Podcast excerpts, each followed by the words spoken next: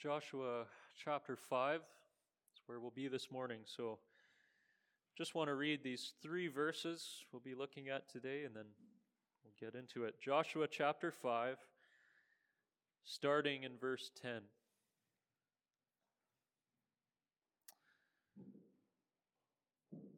While the people of Israel were encamped at Gilgal, they kept the Passover on the 14th day of the month in the evening on the plains of Jericho. And the day after the Passover, on that very day, they ate of the produce of the land, unleavened cakes and parched grain. And the manna ceased the day after they ate of the produce of the land. And there was no longer manna for the people of Israel, but they ate of the fruit of the land of Canaan that year. Well, many of you are gardeners, aren't you? Um, even farmers. You uh, sow seed, you, you plant seeds, you look for a harvest at a certain point, and it is a great blessing to eat the fruit of your own labors, isn't it? To have a harvest, to enjoy that food when it comes up. And uh, this is what we see happening here really, that the people of Israel are harvesting the fruit of that new land. And they're feasting together in the promised land. And so we want to look at this passage. I'm going to go through it first, kind of verse by verse, and discuss what's going on here. And then we'll seek to apply this passage also to ourselves. In this section, we have three verses, which are really three sections. And so, first, we see in verse 10 that the Passover is celebrated. It says, While the people of Israel were encamped at Gilgal, they kept the Passover on the 14th day of the month in the evening on the plains of Jericho. So the Lord had brought them now into Canaan, into the promised land. 40 years after they came out of Egypt. Really, almost to the day here. The day they crossed the Jordan corresponded with the 10th day of Nisan or Aviv, which was the day when they were to select the Passover lamb. Now, this day was the Passover day, the 14th day of Nisan. The next day would correspond with the day that they came out of Egypt. We see here that faithfully God brought them out of Egypt and then landed them safely in Canaan, though their disobedience delayed God's blessing for 40 years, and a whole generation missed out on the promised land. But we want to look for a moment here and just examine this feast day called Passover for a while that they celebrated here. This is a holiday still celebrated by the Jews even to this day. But it has its origin in Exodus 12. And I would have you go there and examine all the details and look at all these verses, but we don't have the time to really go through it in depth. So I just want to summarize.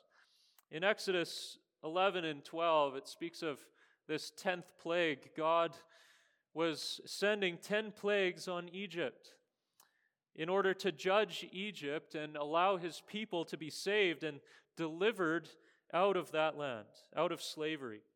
And the tenth plague was the death of all the firstborn in Egypt. And that last plague was the straw that broke the camel's back.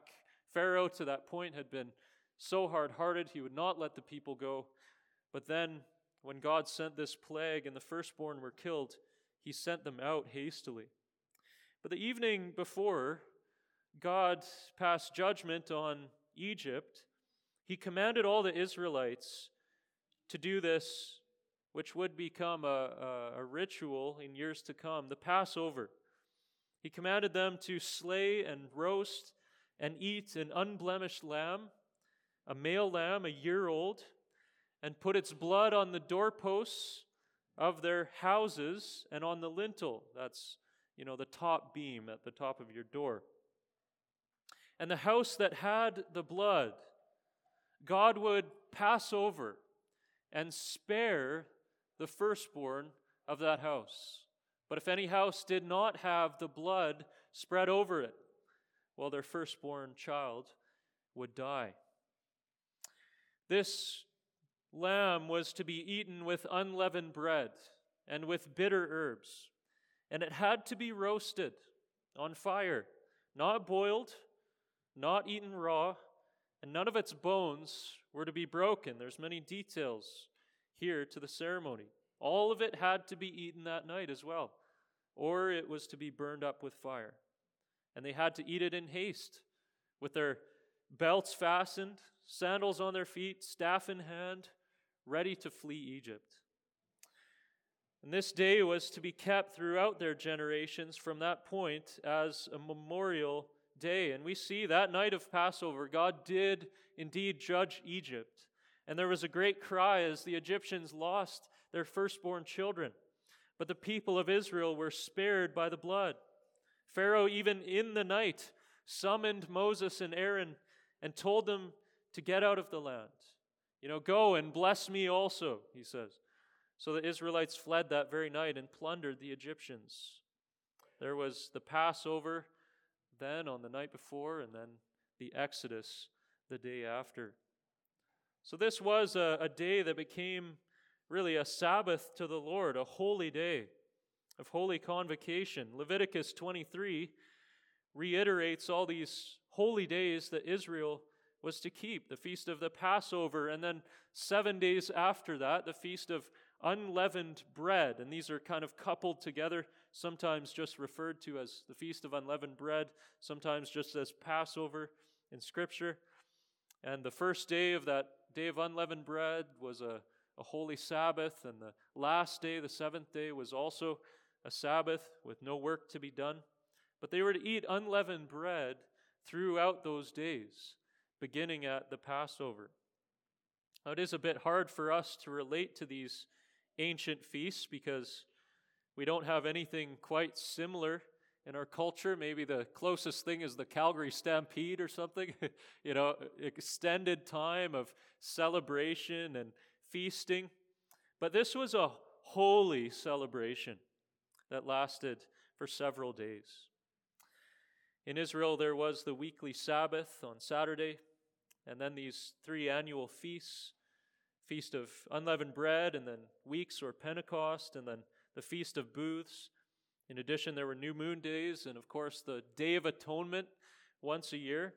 These were all holy convocations, and all males were to head to Jerusalem three times a year for these feasts. These ceremonial laws were very important in the law of God. God wanted his people to observe these things. However, we see that the people did not always observe them. We do see in Numbers chapter 9 the people celebrated Passover the year after they came out of Egypt. But the next reference we have to Passover is here in Joshua 5. Forty years later, they, they came into the wilderness, or into the promised land, rather. And the next reference after Joshua 5 is actually all the way in 2 Kings 23. There, King Josiah discovers the book of the law. He leads the people in this revival, this return to the Word of God, and observing the things in it. And he leads the people to observe the Passover. And it says there in 2 Kings 23 22 that this had not been done since the days of the judges. And so hundreds of years had passed. None of the kings of Israel had led in the Passover. The people were not scrupulous about observing this feast, really, until after they came back to the land. And by the time of Jesus, this was a very important thing for the Jews. But here we have it in Joshua chapter 5. They observe it here as they have crossed the Jordan, they've come into the new land and they partake in the Passover. We don't have a lot of details about it. It says they kept it in Gilgal, that's where they were camped across the Jordan. It says it was in the evening, that's when they were supposed to partake of it, at twilight, evening, the beginning of evening on that day. It says that they ate it on the plains of Jericho. See, they were just about to go into Jericho and, and conquer that particular city.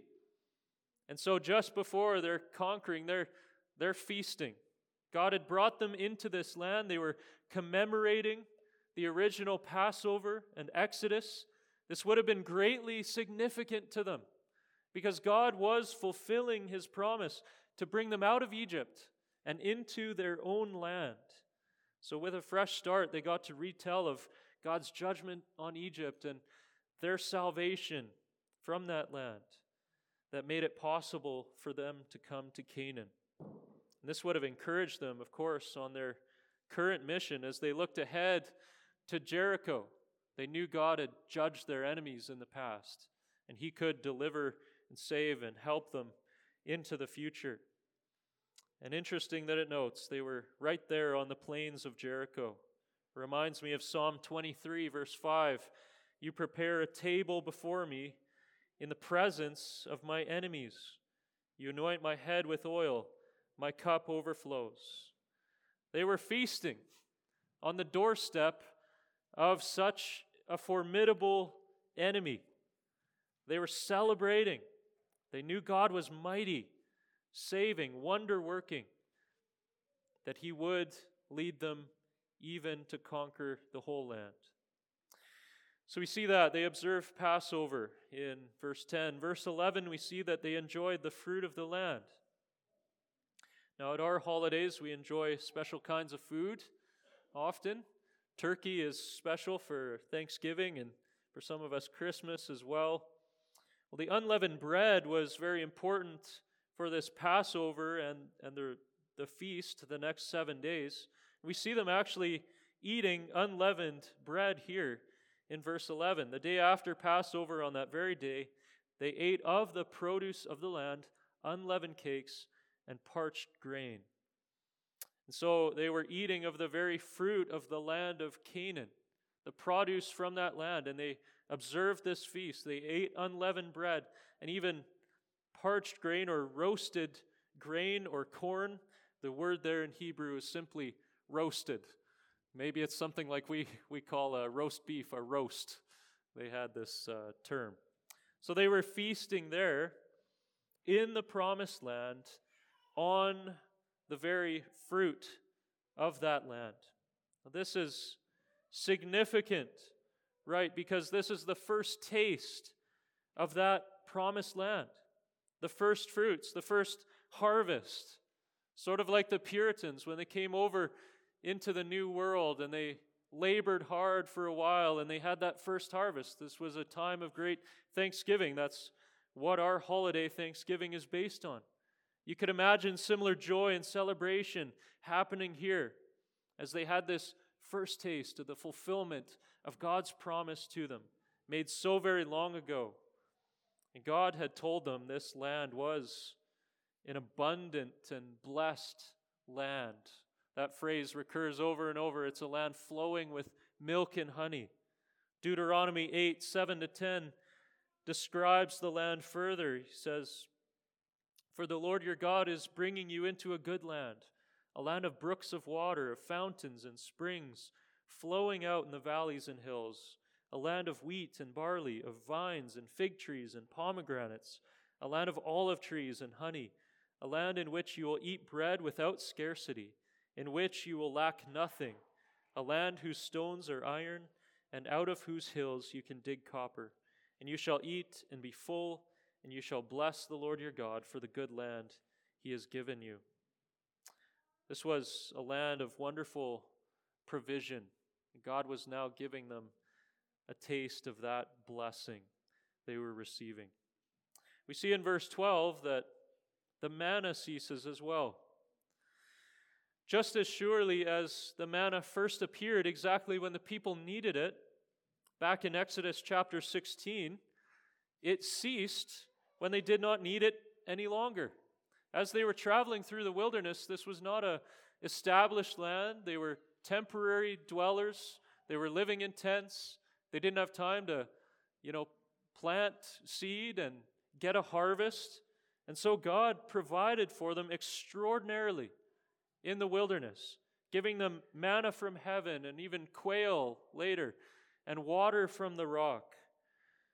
That was his extraordinary provision, miraculous from heaven, not the native produce of the land. But now, as they cross into Canaan, they begin to eat of the produce of the land, and that extraordinary providence ceases.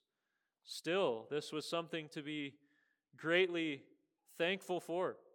We should be thankful when God provides things miraculously, out of nowhere, seemingly.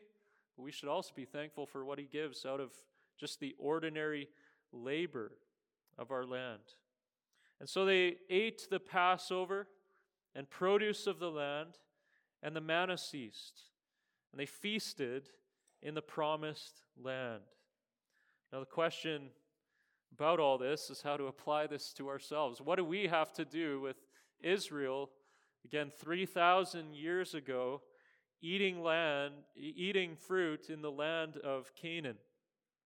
It's an important thing to remember when reading the Old Testament.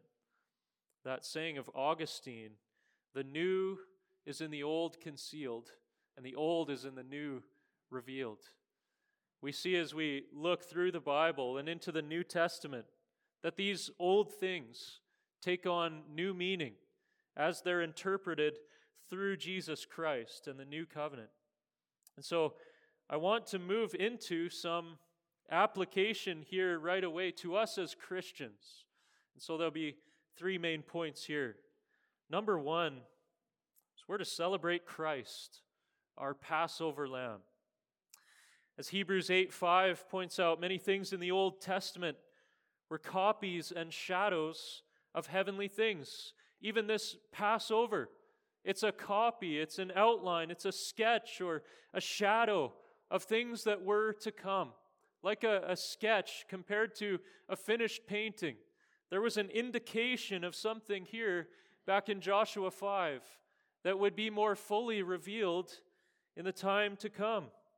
The Passover feast and the Passover lamb was just a sketch, just an indication of a future Passover lamb. And this we know is our Lord Jesus Christ. Jesus Christ, God and man, sacrificed for us on the cross, was our Passover lamb. When he came to earth and began his ministry, John the Baptist saw him coming. And what did he say? In John 129, Behold the Lamb of God who takes away the sin of the world. 1 Peter 1:19 talks about the precious blood of Christ, like that of a lamb without blemish or spot. Jesus had all the attributes of this spotless lamb, even described in Exodus 12. In Revelation, John sees a vision of Jesus as a lamb standing as though it had been slain. Revelation 5 6. Even back in the Old Testament, Isaiah, course, had prophesied of this one the servant of the Lord, crushed in our place, stricken for our sins to bring us peace. And he was led silent like a lamb to the slaughter. We all, like sheep, had gone astray, but the Lord laid on him the iniquity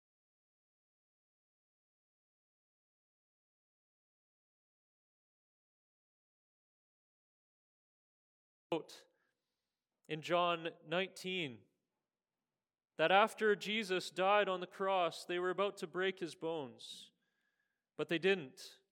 And in so doing, they fulfilled Exodus 12 because the bones of that Passover lamb were not to be broken.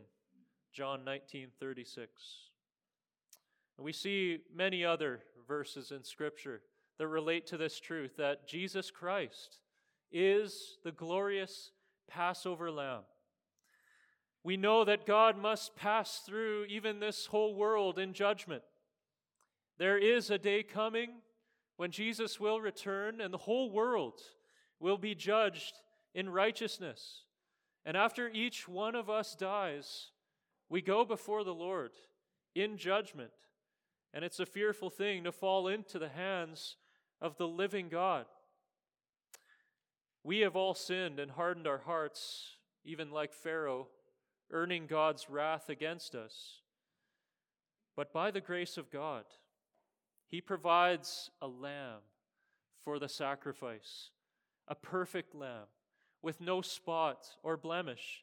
Jesus Christ was perfectly sinless, lived a perfect, sinless, righteous life. Hebrews 7 says he was innocent and unstained, separated from sinners, and exalted above the heavens. This is the perfect, spotless Lamb of God. He was a lamb in his prime. At a year old, a, a lamb is sort of on the cusp of adulthood. Jesus was in his prime at 33 years old, as by Jewish consideration, when he was slaughtered. That lamb was to be eaten with bitter herbs. And Jesus did go through a bitter death, didn't he? Taking upon himself our very curse. And we ought to always remember the wormwood and the gall, the bitterness that Jesus went through on our behalf. He was a lamb roasted or burned up, just as that lamb was burned on the fire and had to be completely consumed. Jesus was burned, as it were, under the fierce wrath of God for our sins and completely consumed on that cross. He died. He went under the wrath of God for us and for our sins. So, friends, look, behold, the Lamb of God who takes away the sin of the world. Whoever in the world believes in him and trusts in his blood will be passed over, free from the judgment of God. Really, the question for each one of us is have we applied that blood? Like the Israelites would take a hyssop branch and put that blood on their doorpost. Have you put the blood on your doorpost? Have you trusted in Jesus' blood? Have you trusted in his sacrifice to deliver you, to save you, and solely in the blood and nothing else? Your own works cannot save you. Your own observance of rituals cannot save you. You can't be saved by even partaking in communion or going to Mass. Those are just symbols. Jesus Christ Himself must save you by His own sacrifice. What can wash away my sin? The song says. Nothing but the blood of Jesus. What can make me whole again? Nothing but the blood of Jesus. For my pardon, this I see. For my cleansing, this my plea. Nothing but the blood of Jesus.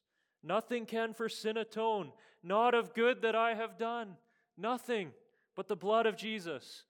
This is all my hope and peace. This is all my righteousness. Nothing but the blood of Jesus. Oh, precious is the flow that makes me white as snow. No other fount I know. Nothing but the blood of Jesus. Or as Horatius Bonar wrote beautifully, Thy work alone, O Christ, can ease this weight of sin. Thy blood alone, O Lamb of God, can give me peace within. Thy love to me, O God, not mine, O Lord, to thee, can rid me of this dark unrest and set my spirit free. If your spirit this morning is enslaved to sin and in dark unrest, you can look to the blood of the Lamb of God who frees you from slavery to sin, who forgives all your sins, washes you clean in his blood.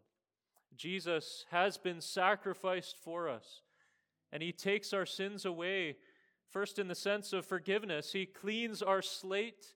We never stand before God condemned any longer once we're in Jesus Christ. There is no condemnation for those who are in Christ Jesus, Romans 8 1 says. We are completely justified, declared righteous by Jesus' perfect righteousness and his death for us on the cross, freely forgiven forever. But he also begins to cleanse us by that blood. In the sense of sanctification, we grow in holiness. We cleanse out the old life and the sins that once entangled us. And we begin to live oh, more and more in holiness. This leads to a second point of application that Paul makes in 1 Corinthians chapter 5. You could turn there. That is to celebrate our Passover lamb with an unleavened life. Just as the Jews were to get rid of every bit of leaven in their houses, God commanded them to do that at the Passover.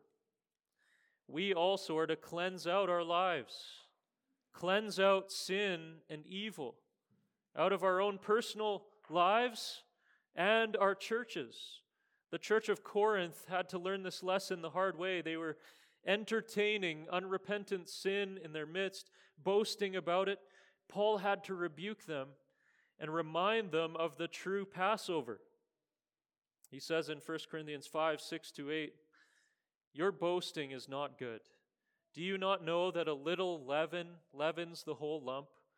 Cleanse out the old leaven, that you may be a new lump, as you really are unleavened. For Christ, our Passover lamb, has been sacrificed. Let us therefore celebrate the festival, not with the old leaven, the leaven of malice and evil, but with the unleavened bread of sincerity and truth. You want to know how we're to celebrate Passover? Celebrate the feast of unleavened bread? This is how. We see that Christ, our Passover lamb, has been sacrificed, and we go on and we live in light of that, cleansed of sin, and we cleanse ourselves of the old self, the old man, the old ways, evil and malice and all other unrighteousness.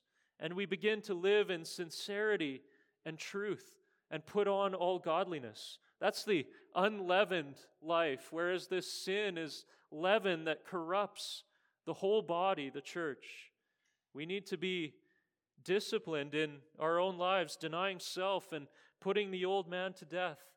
And we need to exercise discipline in the church, cleansing out unrepentant sinners from our membership rolls. This is the entailment of Christ, our Passover lamb, having been sacrificed. You know, the weeks prior to Passover in Jerusalem, even to this day, it said that garbage trucks are working overtime because all of the people are cleansing all this leaven and, and everything out of their houses. They're doing some kind of spring cleaning. And so all of these garbage trucks are just taking all this garbage out of the city before everyone rests on the Passover. Well, that's what we're to be like. We're to be working overtime, getting the garbage out, getting the uncleanness out of our lives, getting the leaven out of our lives. We must, in light of the fact that Jesus Christ has been sacrificed to make us a holy and blameless people.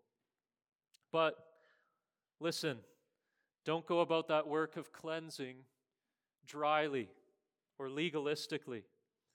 We can work ourselves to the bone and tire ourselves out, trying to pull ourselves up by our own bootstraps, wanting to be rid of sin, but not coming to the very fountain of cleansing.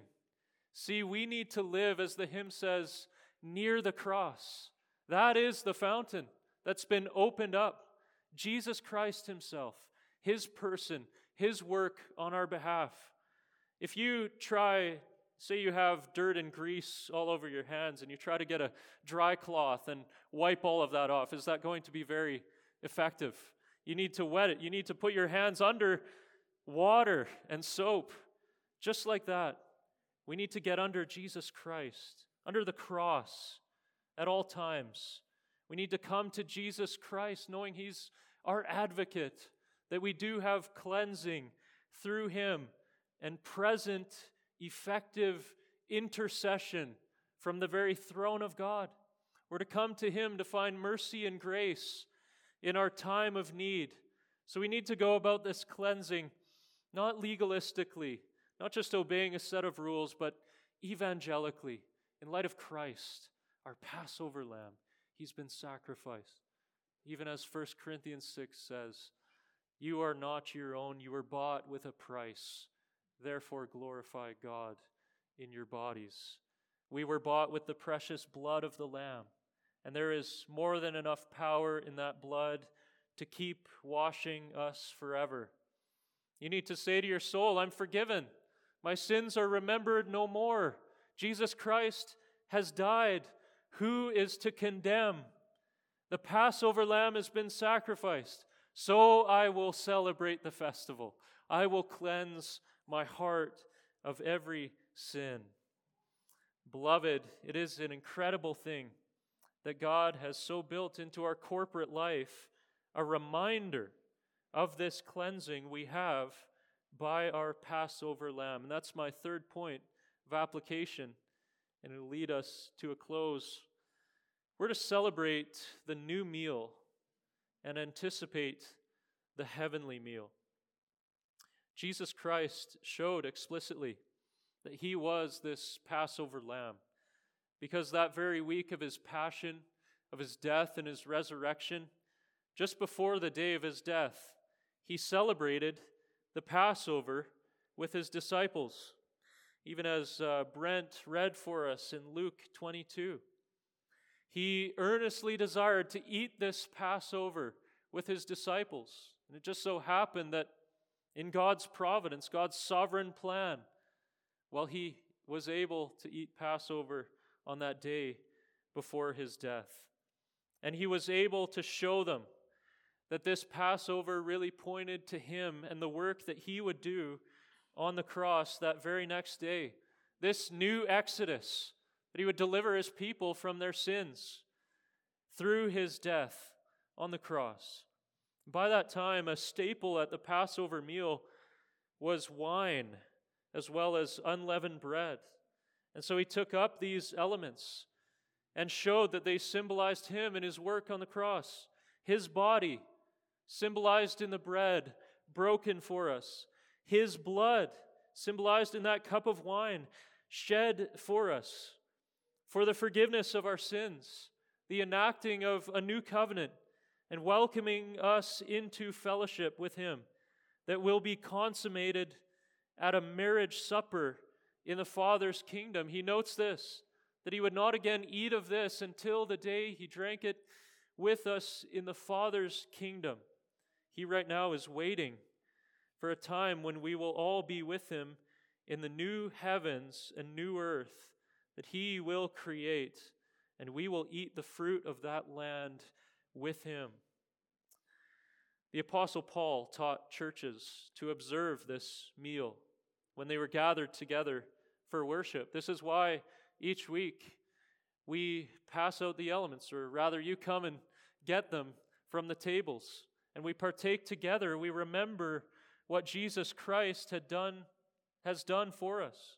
We're not to observe that old Jewish Passover anymore. It has no spiritual value for Christians, but rather each Lord's Day we gather and we remember our Savior's work as we meet together and eat of this ordinance. He earnestly desired to eat this with his disciples, and so we're to earnestly desire to eat this together as we wait even for that greater meal that will be in the consummated glory. And this is not just Sundays, really, that we're to feed on Jesus Christ. But in John 6, I'll have you turn there. Jesus spoke of the bread from heaven and water from the rock that the people received in the wilderness. But he says that these things really refer to him, and we're to feast on him by faith. We're to believe in Jesus Christ and abide in him and so have life. He says in John 6 35, Jesus said to them, I am the bread of life. Whoever comes to me shall not hunger, and whoever believes in me shall never thirst. But I said to you that you have seen me and yet do not believe. All that the Father gives me will come to me, and whoever comes to me I will never cast out. For I have come down from heaven, not to do my own will, but the will of him who sent me. And this is the will of him who sent me, that I should lose nothing of all that he has given me, but raise it up on the last day. For this is the will of my Father, that everyone who looks on the Son and believes in him should have eternal life, and I will raise him up on the last day. So the Jews grumbled about him because he said, I am the bread that came down from heaven. They said, Is this not Jesus, the son of Joseph, whose father and mother we know? How does he now say, I have come down from heaven? Jesus answered them, Do not grumble among yourselves. No one can come to me unless the Father who sent me draws him, and I will raise him up on the last day. It is written in the prophets, and they will all be taught of God. Everyone who has heard and learned from the Father comes to me. Not that anyone has seen the Father except he who is from God, he has seen the Father. Truly, truly, I say to you, whoever believes has eternal life. I am the bread of life. Your fathers ate the manna in the wilderness, and they died. This is the bread that comes down from heaven, so that one may eat of it and not die. I am the living bread that came down from heaven.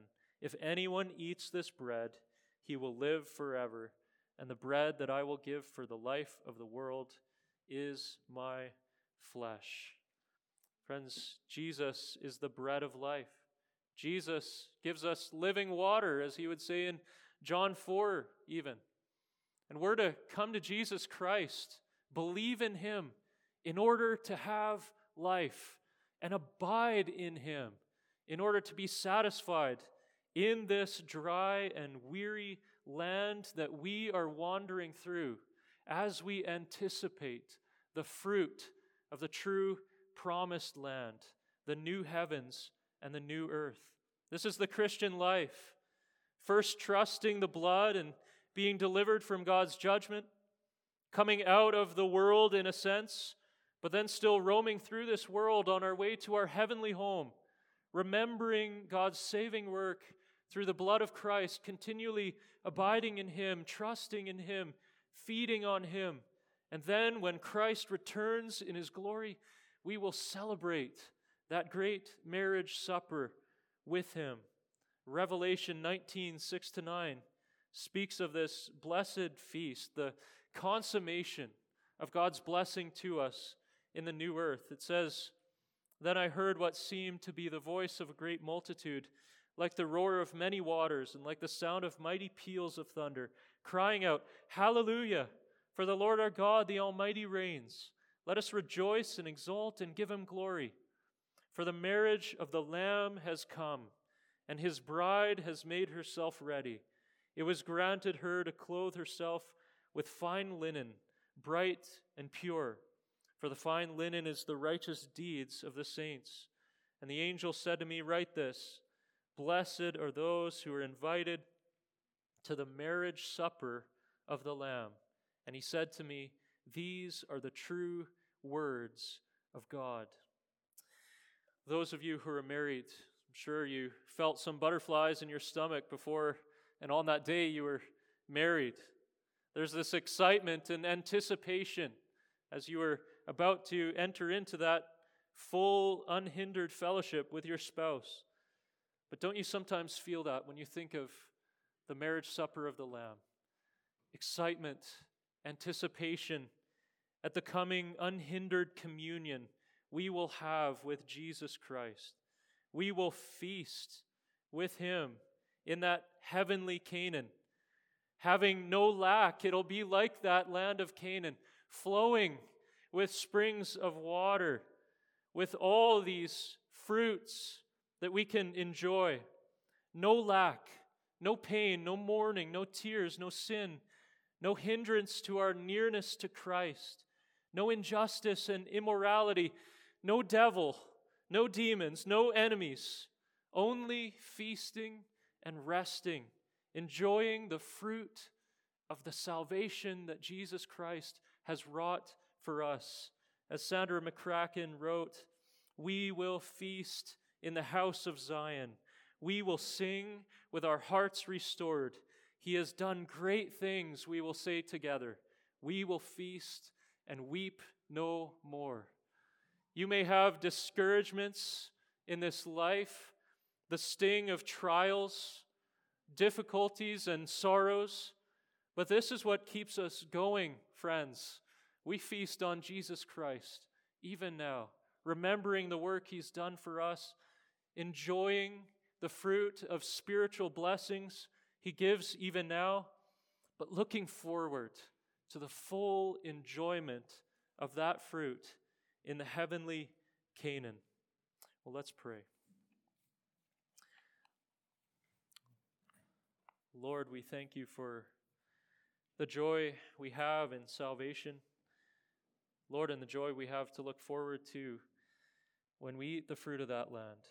God, we thank you that you've brought us through your judgment. You've passed over us because of the blood of the Lamb. Lord, we thank you that you have promised, and it is sure, that you will bring us also to glory. Lord, we pray that you would continue to sustain us in this wilderness, Lord, with Christ Himself. We pray this in Jesus' name. Amen.